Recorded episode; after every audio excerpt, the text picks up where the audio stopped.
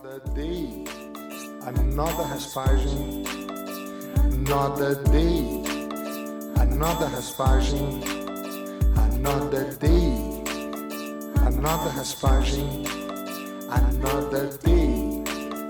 Hallo Freunde, herzlich willkommen bei Wirbeltap, dem deutschen Jiu-Jitsu-Podcast. Episode 28 mit mir, Tristan Habermann.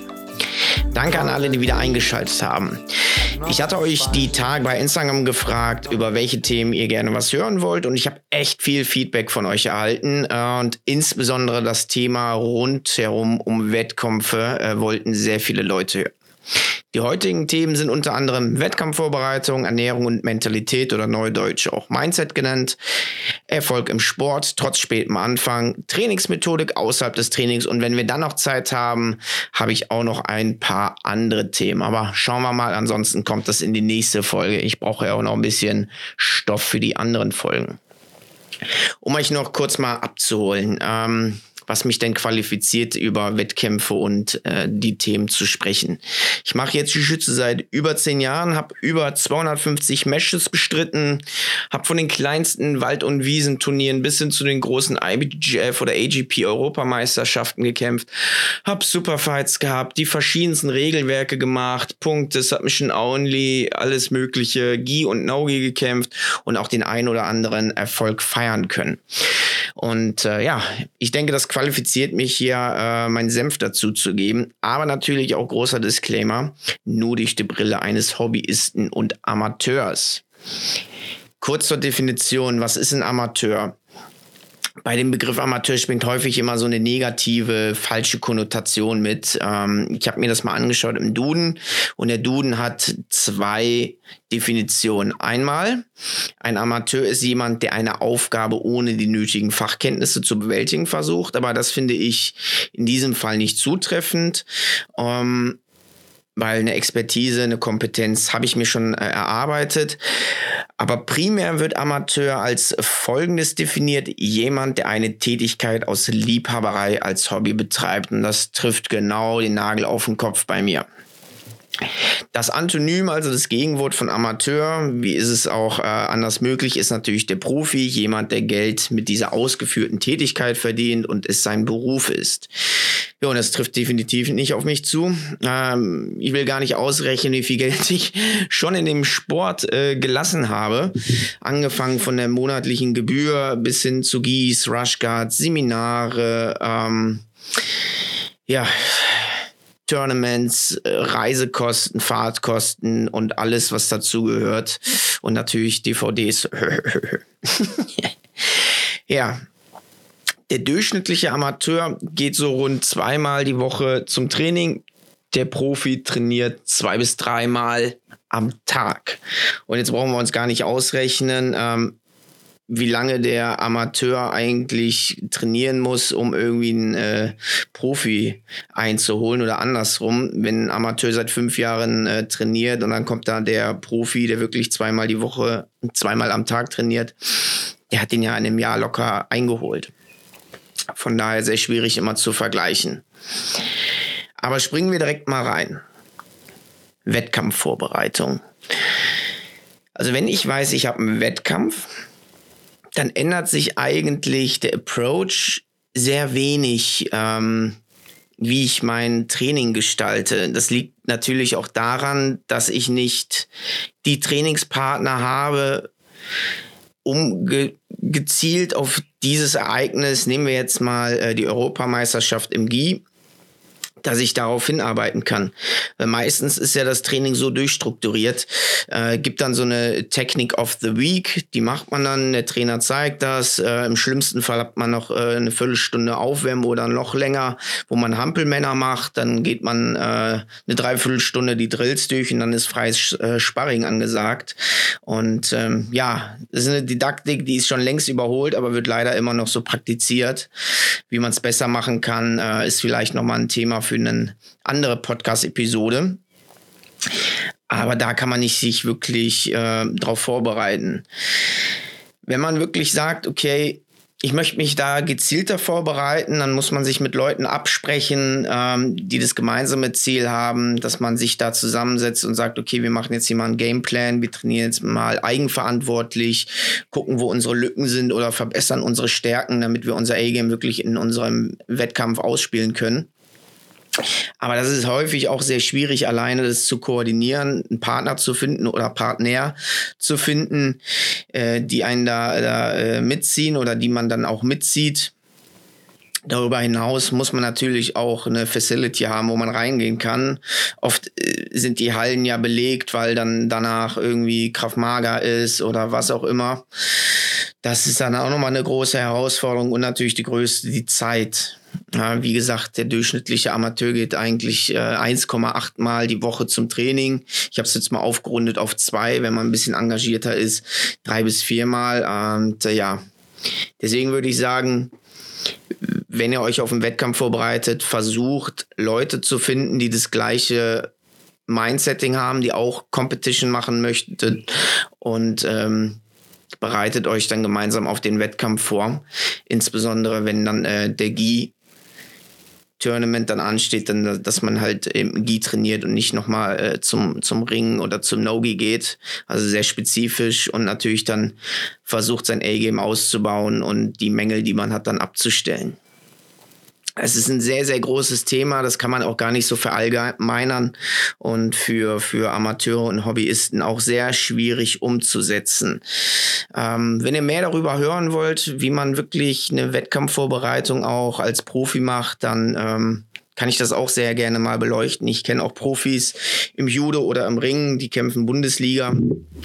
Ähm, ich habe auch mal den einen oder anderen Podcast gehört oder auch äh, YouTube geschaut, wo dann wirklich die Profis aus den USA oder Brasilien erklären, wie man halt trainiert. Aber so weit muss man gar nicht gehen. Man äh, kann sich das alles auf der deutschen Judo-Verbands-Internetseite anschauen, wie die trainieren. Und ähm, ein sehr großer, wichtiger Teil, den auch viele, viele, viele Leute vernachlässigen. Ich auch, da muss ich mich auch äh, ansprechen, ist Strengths and Conditioning, S&C, dass es absolut vernachlässigt wird.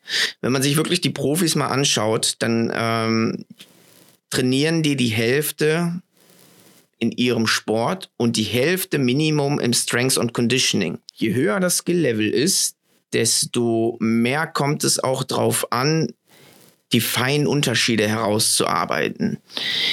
Denn wenn alle das gleiche Niveau haben, die das gleiche Skill, den, die gleiche Kompetenz, dann kommt es wirklich drauf an, wer hat eine Minute länger Puste, wer kann noch mal wirklich mehr aus seinen Muskeln rauskitzeln, wer hat die bessere Kondition, um noch mal richtig zweite Luft zu haben und richtig durchzupushen. Und da kommt es halt wirklich drauf an ich habe ja auch immer gesagt, ja, ach, ich hole mir die, die Cardio äh, beim Rollen, aber das ist leider nicht mehr so. Gibt so, einen so einen guten Spruch, ähm, je besser du wirst im Jiu-Jitsu, dann hört es auf, ein Workout zu sein, weil man dann so effizient ist, insbesondere weil man dann mit weiß, blau, lila Gurten trainiert, wo man halt einfach eine, eine große einen Skillunterschied hat, die man dann relativ einfach oder ohne, ohne große Kraftanstrengung ähm, dominieren kann. Die Zeiten sind dann halt leider vorbei, wo man weiß gut war und äh, um jeden Scramble kämpfen musste und voller Kraftanstrengung und jeden Muskel angespannt und äh, am Ende liegt man nur noch platt auf der Matte. Ähm, ja, das ist halt immer sehr schwierig als äh, Hochgraduierter. Aber wenn es gewünscht ist, kann ich da auch noch mal näher drauf eingehen in der Folge, wie man wirklich als Profi eine Wettkampfvorbereitung macht oder halt äh, allgemein trainiert. Ich bin sowieso der Meinung, eine Wettkampfvorbereitung ähm, ist ein bisschen outdated. Man sollte eigentlich immer so trainieren, dass man quasi direkt auf die Matte steigen kann und äh, den Wettkampf bestreitet. Ernährung und Schlaf und Mentalität gehört alles genauso wichtig dazu. Zur Ernährung kann ich nur sagen, es gibt zig Diäten, zig Ernährungsstile, angefangen von Paleo, Low Carb, High Carb, No Fat, äh, Trennkost. Es gibt ja so, so, so viel. Und jeder Mensch, jeder Metabolismus ist unterschiedlich und da kann man gar nicht sagen, ja, ähm, für mich funktioniert Low Carb super, du musst das jetzt auch machen. Das muss jeder für sich selber irgendwie rausfinden, was für ihn gut ist. Klar ist auch, wenn man Low Carb macht und dann einen Wettkampf bestreitet, dann hat man halt wirklich nicht viel Energiereserven. Ähm, aber wenn der Körper das gewohnt ist, dann kann er das schon sehr gut kompensieren. Und ich persönlich fahre sehr, sehr gut mit diesem Low Carb Ding. Aber seitdem ich im Mittelgewicht bin, mache ich auch kein Low Carb mehr so intensiv, nur ein bisschen vorm Wettkampf. Und äh, wenn ich dann eingewogen habe, dann kann ich da ein paar Nüdelchen essen. Aber ich kriege an dem Tag sowieso nichts runter. Von daher ist das immer auch ein bisschen schwierig. Ja, Mentalität, Neudeutsch äh, Mindset auch genannt, ist ein ganz großes Thema. Man spricht ja dann auch mal vom Herz. Zeig Herz, zeig Herz, nochmal durchpushen, durchpushen, hol die zweite Luft. Und ähm, ja, da kann ich immer wieder nur das Buch The Mind Gym empfehlen. Das findet ihr auf Amazon, ein super Ding. Arbeitet auch viel mit Visualisierung und ähm, man muss einfach confident, Selbstbewusstsein haben. Weil sonst bringt es nicht äh, zu kämpfen. Wenn du eh schon schlotternd daran denkst, oh, morgen Turnier oder in einem Monat Turnier, oh, ich habe ja gar keine Chance und oh, alles doof, ja, dann hat man sich schon selbst die Steine in den Weg gelegt. Man muss eigentlich so dran gehen, okay, Wettkampf, alles klar, Goldmedaille hole ich. Ist er denn natürlich, ihr habt ein, ein anderes Ziel, so nach dem Motto, okay, ich will nur einen Kampf machen äh, oder nur mal dabei sein, einen Kampf gewinnen oder Minimum irgendwie aufs Podium, dann ist das natürlich eine andere Sache, aber mein, mein Mindset ist immer, ich gehe in den Wettkampf rein und ich will auch gewinnen. Und das ist halt das Hauptziel. Ich bin jetzt auch kein Mindset-Coach oder wie auch immer, wie die anderen coolen Leute das bei Instagram hat. Ich habe mir sehr, sehr viel von diesem äh, Buch, wie gesagt, abgeschaut. Ähm, das möchte ich jetzt auch gar nicht so groß rezitieren. Ihr müsst euch das mal an äh, und, und durchlesen, um das äh, weiter zu verstehen. Aber es ist sehr, sehr viel, insbesondere bei den Profis, da geht es ganz, ganz viel nur wirklich um Müs. Ähm, also ganz, ganz kleine Einheiten, wo wirklich das kleine Prozent oder Perzentil oder Promille entscheidend ist, ob man dann äh, den Sweep bekommt oder halt nicht, weil alle trainieren hart, alle wollen Gold und ja, wer will es dann mehr? Und interessanterweise, wenn man sich da mal wirklich so die, die Athleten anguckt und den Vergleich dann zum MMA hinzieht, es sind oft die Leute, die in der bildungsfernen Schicht aufgewachsen sind, meinetwegen in Brasilien in den Favelas, nicht viel Geld haben, die wirklich das als Leben und Tod sehen. Weil es im Endeffekt ja auch so ist. Wenn sie jetzt hier schlecht abschneiden, dann interessiert sich niemand für sie. Sie können keine Akademie öffnen, können keine Sponsoring-Verträge haben, äh, kriegen, kriegen keine Superfights, äh, kriegen keine Follower. Und deswegen ist der Druck da echt extrem groß. Und ähm, die gehen da all in und äh, ja, sind dem einen oder anderen überlegen, die dann aus einer sehr gut situierten äh, sozioökonomischen Hintergrund kommen. Wo es dann sagt, ja, okay, gut, ich fahre jetzt hier zur Europameisterschaft, kostet ein bisschen Geld, aber ja, ist jetzt nicht so schlimm, wenn ich es ins Sand setze, äh, passt ja alles. Und die Leute, die dann sagen, okay, das ist äh, Make or Break, ich muss das hier gewinnen, die gehen da ganz anders ran. Die würden sich dann auch den Arm brechen lassen, nur damit sie weiterkommen. Oder nehmen dann halt auch sehr billigend in Kauf, dass äh, der Körper chronisch dann geschädigt wird. Also das ist schon ein großer, großer Unterschied. Kleine Anekdote, Fjodor Emanjenko, einer der MMA-Goats, Greatest of All Times, war zehn Jahre lang ungeschlagen im Heavyweight.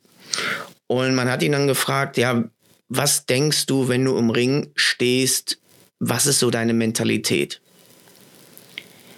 Vom Äußerlichen her, der steht da, Arme sind runterhängend und total stone cold Blick.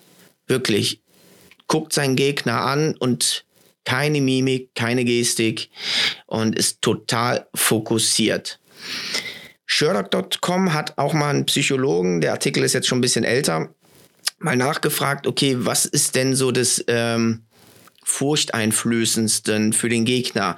Wenn man dann wie zum Beispiel so ein Wanderlei Silva hin und her hüpft und seine Handgelenke kreisen lässt und einen Mad Blick hat. Oder jemand, der total äh, lustlos reinguckt oder wie auch immer, gibt ja verschiedene Möglichkeiten, wie man sowas annimmt.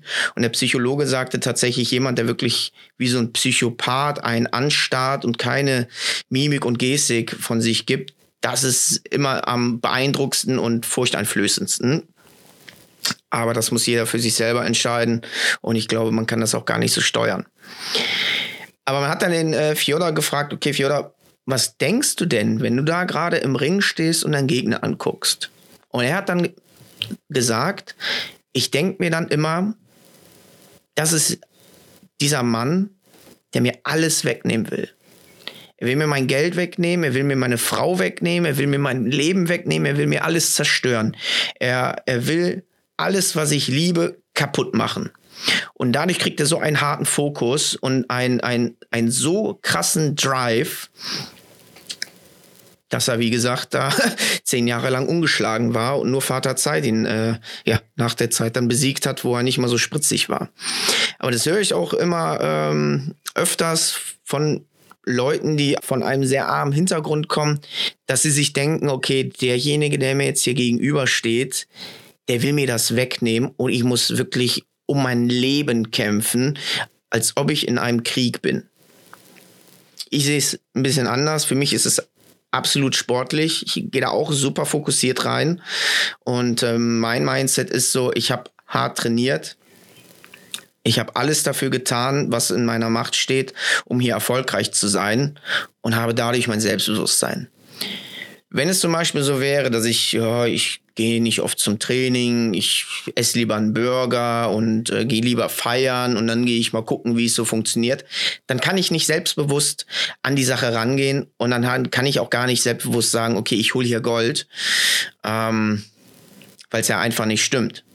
Aber wenn ich wirklich jeden Tag oder halt so oft es möglich, mir möglich ist, zum Training gehe, äh, mich da rein fokussiere und sage, hey, ich gebe hier alles, und habe alles getan, was in meiner Macht steht, dann habe ich ein gutes Gewissen, dann habe ich hier ein positiven, positives Mindset und dann wird es auch schon funktionieren. Heißt nicht, dass ich nicht trotzdem voll die Anxiety hätte. Habe ich auch schon oft äh, drüber gesprochen, dass ich halt immer auf Klo rennen muss, äh, bis es dann der erste Kampf da ist oder äh, der erste Kampf passiert ist. Ähm, schlottern die Knie, die sind weich. Ja, muss man mit umgehen und äh, ich weiß auch nicht, wie es besser wird, aber ich weiß, wie ich darauf reagiere. Ich weiß, dass es eine Momentaufnahme ist und ich glaube, 99 Prozent der Leute ergeht es so. Mike Tyson hat zum Beispiel auch ein, ein Alter Ego. Der sagt, ja, ich bin nicht Mike Tyson im Ring, ich bin Iron Mike der hat gar nichts zu tun mit dem Mike Tyson, der außerhalb des Ringes ist. Und der geht ähnlich so ran wie der Fyodor Emelianenko. Der sieht den anderen wirklich nur als jemand, der ihn ähm, das Leben nehmen will oder allen, die er liebt und äh, geht dementsprechend auch sehr hart in den Kampf rein. Finde ich im jiu so ein bisschen schwierig, aber das muss jeder für sich selbst entscheiden und solange man äh, das Ohr nicht anknabbert vom anderen alles sportlich bleibt, ist ja alles cool. Ähm, Wettkampf ist halt immer 100% Intensität. Ja, ich hoffe, das äh, Thema konnte ich so ein bisschen euch näher bringen. Ähm, ich kann euch da auch noch mal mehr Informationen geben, insbesondere den Vergleich von, von Profi zum Amateur ist auch noch mal ganz spannend, wie ein Profi eigentlich trainiert, ähm, wie wir das Training eigentlich auch besser gestalten sollten. Aber ich glaube, das springt jetzt hier den Rahmen und da muss ich auch noch mal ein bisschen mehr Recherche machen. Ja, kommen wir zum, zum zweiten Punkt. Erfolg im Sport trotz spätem Anfang. Natürlich immer wieder aus der Blick des Amateurs, aus dem Blick des Hobbyisten. Hier sollte man natürlich als erstes definieren, was heißt denn überhaupt Erfolg für einen selber? Erfolg für jemanden kann bedeuten, er schafft es zweimal die Woche regelmäßig zum Training. Er schafft es regelmäßig, einen Sweep im Sparring zu machen. Oder anders auch für den sehr engagierten Hobbyisten, dass er halt Goldmedaillen, Goldmedaillen in großen Turnieren holt. Also es ist ein sehr, sehr großes Spektrum, nicht nur auf Wettkampf bezogen, sondern halt auch einfach aufs, aufs Leben bezogen oder halt aufs Jiu-Jitsu allgemein. Und der Erfolg eines Weißgurtes ist auch nochmal ein anderer Erfolg eines Schwarzgurtes. Wenn der Weißgurt sagt, okay, ich möchte jetzt ein Berombolo lernen, dann äh, ist das ja ein Erfolg, wenn er dann feststellt nach sechs Monaten, hey, er kann ihn jetzt und er kann ihn auch im Sparring äh, ganz gut einsetzen. Und der Schwarzgurt, der weiß natürlich schon, was ein Bärenbolo ist und kann den eigentlich auch ganz gut umsetzen. Der muss natürlich dann ein, ein anderes Ziel haben. Und äh, das muss man natürlich dann auch anders bemessen. Von daher ist es immer sehr schwierig, sehr individuell. Aber das Schöne ist ja auch, wenn man ein bisschen älter ist und auch schon Masters, dann hat man ja auch die Gelegenheit und die Möglichkeit bei der IBGF oder auch bei der NAGA oder viele andere machen es jetzt auch, Grappling Industries oder andere Turniere, die haben halt diese Masters-Division Altherren. Manchmal unterteilt äh, zwischen 30 und 35 oder 30 bis 40. Aber da kann man sich halt mit Gleichalten messen und ähm, ja, das ist halt so die Daddy Class, sage ich immer. Äh, die arbeiten alle Vollzeit 40 Stunden, haben Kinder, haben Haus, haben Haustier und äh, andere Verpflichtungen. Wenn man sich jetzt sagt, okay, interessiert mich nicht, will mich jetzt trotzdem als 34-Jähriger mit den Adults äh, messen, dann halte ich das für sehr verzerrt. Ist natürlich sehr ehrbar und, und finde ich auch gar nicht so verkehrt, aber dann sollte man nicht die Erwartungshaltung haben, okay, ich gehe da ein und smoke die alle und ich mache die total platt. Da kann es ja dann auch schon sein, okay, ähm, ich werde nicht submitted oder wie auch immer. Also wie sehr individuell muss man sich die Ziele stecken und von darauf, äh, daraus dann hinausarbeiten, hinarbeiten.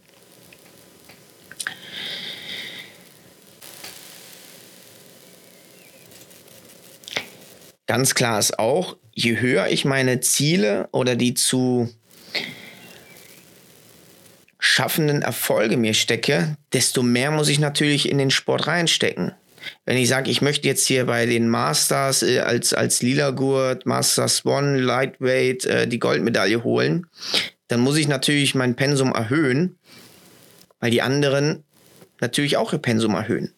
Wenn ich jetzt aber sage, okay, ich möchte jetzt hier auf diesem Turnier einmal hingehen und einen Kampf gewinnen, Klar, muss man das Pensum auch erhöhen, aber dann natürlich nicht äh, auf Teufel komm raus und alles vernachlässigen. Ich glaube, dann ist die Frau auch nicht so glücklich oder die Freundin. Ähm, ja, also sehr individuell. Äh, ich glaube, hier drehen wir uns jetzt auch im Kreise. Da, da muss man die Ziele für sich selbst erstecken. Und je höher man die setzt, desto mehr Zeit muss man auch reingehen. Dazu angeschlossen Trainingsmethodik außerhalb des Trainings. Es reicht blau-lila Gurt nicht mehr nur zum Training zu kommen, insbesondere wenn man ein, in einem Gym ist, wo die Trainingsdidaktik nicht optimal ist, so wie ich es am Anfang beschrieben habe. Man geht hin, der Trainer zeigt eine Technik, man geht irgendwie äh, willenlos und, und inhaltslos im Kopf diese Drills durch, denkt sich nichts dabei, keine Variation, kein Resistance-Training und danach geht's rollen, man macht sowieso nur ein A-Game. Das ist kein optimales Training. Ähm, das kann man aber supplementieren mit Trainingsmethodik außerhalb des Trainings. Da fällt mir dann zum Beispiel ein, DVDs gucken. Natürlich nicht komplett durch, das schafft man sich, äh, schafft man nicht. Kleinstabschnitte und dann versuchen, die im Training umzusetzen, im Sparring. Man kann ja auch mit seinem Trainer sprechen und sagen, hey, ich habe gerade die Craig Jones DVD geguckt, äh, Leglocks, können wir da mal im Nogi-Training ein bisschen drauf eingehen. Was auch mir immer viel hilft oder geholfen hat, sind äh, Match Analysis.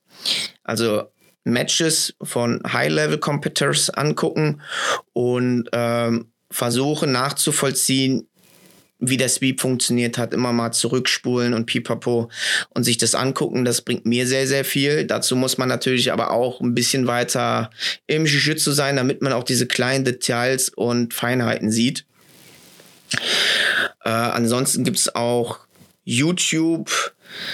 Da gibt es immer ganz, ganz viele Match-Studies, wo das wirklich äh, gute, kompetente Leute wirklich analysieren, zum Beispiel BJJ Scout, aber der ist, glaube ich, jetzt seit einem Jahr, äh, macht er nichts mehr, aber der nichtsdestotrotz äh, ein Sammelsorium, da könnt ihr euch das mal angucken. Und äh, es gibt ja auch den einen oder anderen englischsprachigen YouTube-Kanal, zum Beispiel Jordan Teaches Jiu-Jitsu der dann mit verschiedensten Leuten rollt und ähm, diesen Roll als Slow-Mo macht, ein bisschen langsamer und dann immer genau sagt, wie er was und warum er macht. Und äh, ich glaube, da können viele, viele Leute profitieren. Und ähm, ja, da einfach mal reinschauen. Ansonsten finde ich auch die, die Sache so mit dem Visualisieren gut.